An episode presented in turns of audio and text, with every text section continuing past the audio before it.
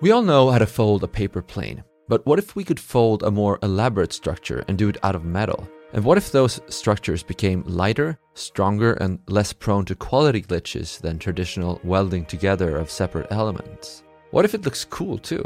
Steelride is a Swedish company that does just that. And here's my conversation with Steelride founder Jonas Nyvang.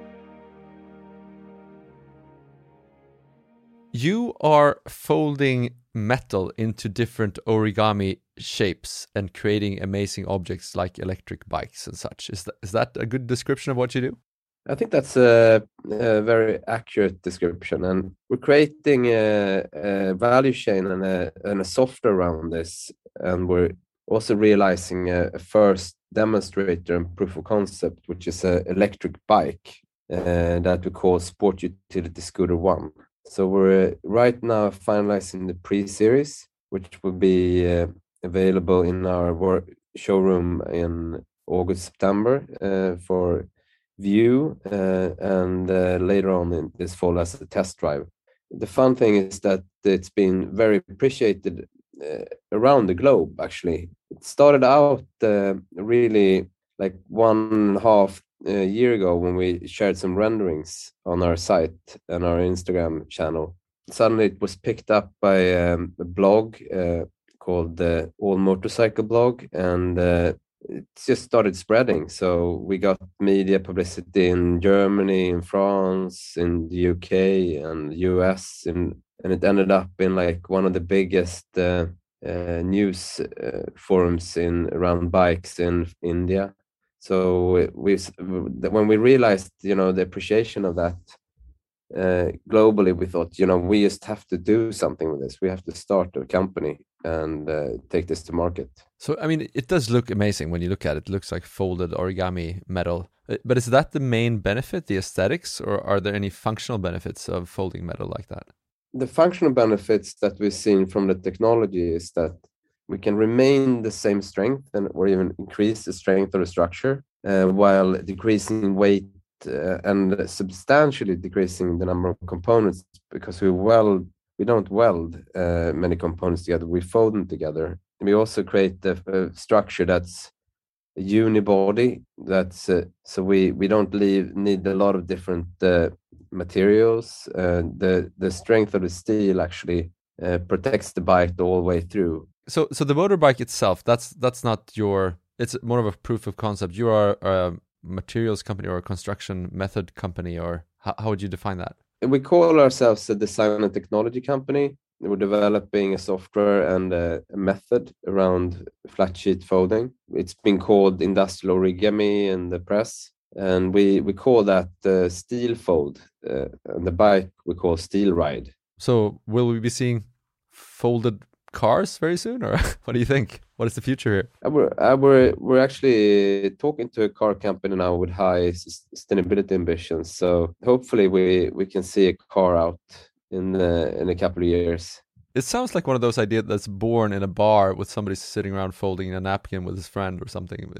But how did this come about? It's uh, it was actually on a dinner uh, three and a half year ago, uh, where where I was uh, sitting with my one of my best friends, uh, Tue Beijer, who's an industrial designer, and he had this dream about designing uh, an electric scooter since he was 19 years old.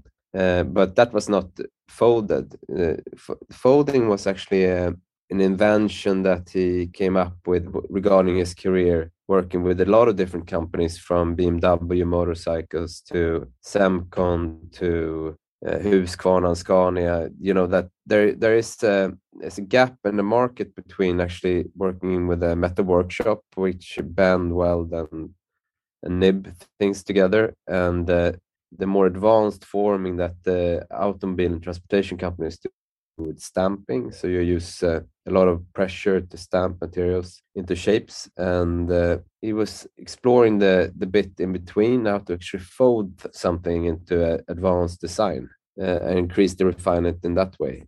It it sounds like when you build something in this way, I would imagine that it's there are less sources of error. Like you, there are less welds that can be uh, not well done, or you know, it sounds like you could have a fairly high level of quality if you fold things. Yeah, you have to have a very, a very precise uh, uh, folding to actually uh, be able to to make it uh, highly sustainable and strong so it's it's very it's very precise art and that's why we need the software to actually find the folds so it fits together perfectly. And as you say when we have actually fitted together in a 3d plane it's much stronger and it also uh, doesn't need as much uh, material thickness. It's a very hard thing to to actually find the, the folds so it doesn't break because if you fold the wrong way you you can break the structure as well of course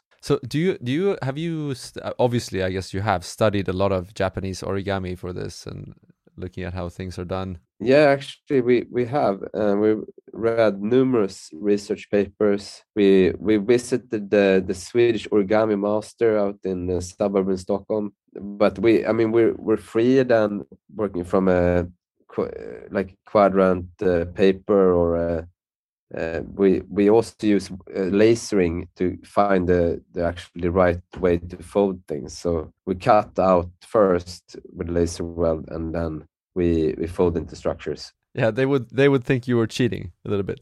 Yeah, probably. so what kind of, of metals do you, do you use? Do you use all kinds of different metals, or are there certain ones that are better for folding? And we're we're exploring uh, steel, stainless steel, cold rolled, warm uh, rolled, uh, alu zinc, aluminium, uh, the most common metals around. Right. You would imagine that uh, making a car out of folded aluminum would be pretty awesome and light. Yeah, it would be light and uh, and uh, very strong, and uh, we're we're that's what we want to explore now. So the goal is to to to be on the F1 circuit and and beat all the carbon fiber cars with your folded aluminum car?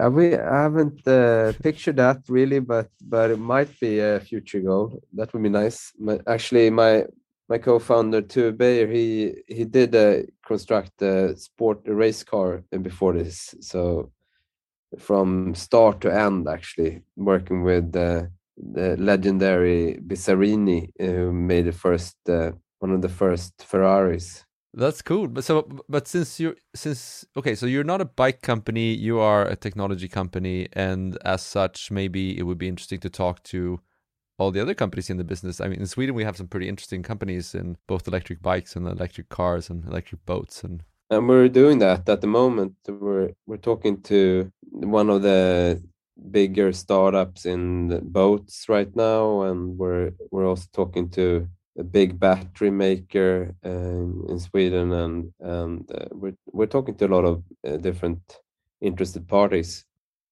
how, how did you end up here? What what was your story before this? Because I realized you're sitting at the dinner, seeing that, and you know, an entrepreneurial mind will will catch a good idea when he sees it and make something out of it. But is that your background too, coming from entrepreneurship? Yeah, like uh, early when I started uh, working after studying, uh, I I started as an entrepreneur with a company called Ape Group, uh, and uh, was the co-founder there. And then after that, I started a advertising agency called State of the Arts uh, and did uh, a lot of branding work. So, but then I uh, then I was in the in the kind of employee uh, segment after a while, and so I was working as an employee for about ten years.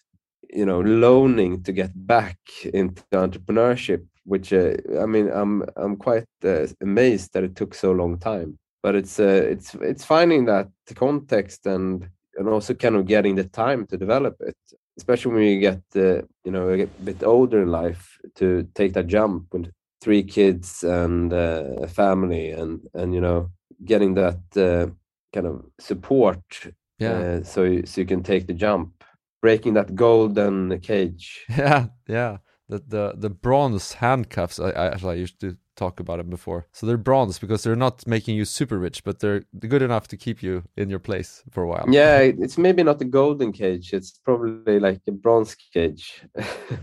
so you took the leap there, and then what happens then? What are the first steps you take in something like this? I mean, we were quite lucky because we we had opportunity to to get the research funding uh, as a as a start, and uh, and that was from the Swedish Steel Trade Organization, uh, Jernkontoret, and the Strategic Innovation Program Metallic Materials, funded by Vinnova. So so we we had one year to create uh, a prototype or a proof of concept of the bike. And we did that uh, together with a num- number of uh, companies that we got help from. So getting that uh, that year was like key for us to kind of develop the idea into something we could get funding on. And the funding part was uh, positive in a way that we we managed to get a lot of publicity and an interest in the bike before we actually got uh, into that stage. Right. So so then and then you went out fundraising, or what happened? What happened next? Yeah, we we uh, we developed a business plan, and we we went uh, to like people we we knew and people we didn't know. We got uh, initial seed financing for actually developing the bike for real. So um, we got some really nice uh, investors that uh, believed in us and i think that they're still around and been supporting us ever since so i think that's that's also key that you have people involved that believe in you and uh, support you and, and actually taking the dream to real life right and and you coming from branding and communication and you know, all that helps i guess when when visualizing and making this into something attractive for people to jump on? I think, I mean, a, a funny story is that the Jernkontoret, the steel organization, they were like, yeah, it's so great with you guys. You know, you started doing an animated logo. We've never seen that for a research project before. so, so, we did a folded unicorn uh, out of steel and uh, just to conceptualize what we wanted to do. So, kind of capturing that into a strong story, uh, I think is key as well to to actually take it from a research project to something that's commercially viable. Right. Yeah. Of course. And I think also there, there's something to entrepreneurship that is a lot about making a really strong visualization of what you want to make in terms of story and in terms of you know creating all that basically a brand around it and uh, both for you and but also for for everybody else that you want to invest in it or, uh, or, or work with you or whatever else it looks it looks shit uh, it's not as fun or if it uh, look if it looks uh, you know uninteresting it's like yeah it's not it's not as great. So what where are you at now? What is the next thing the next phase for you guys in in, in the company? I mean right now we're we're uh, developing the the the fully functional road legal bike.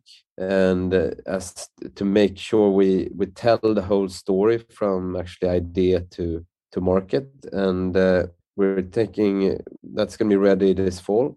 So we're then we're uh, planning to you know launch that into pre-orders uh, on our site uh, from october and then uh, we're we're producing.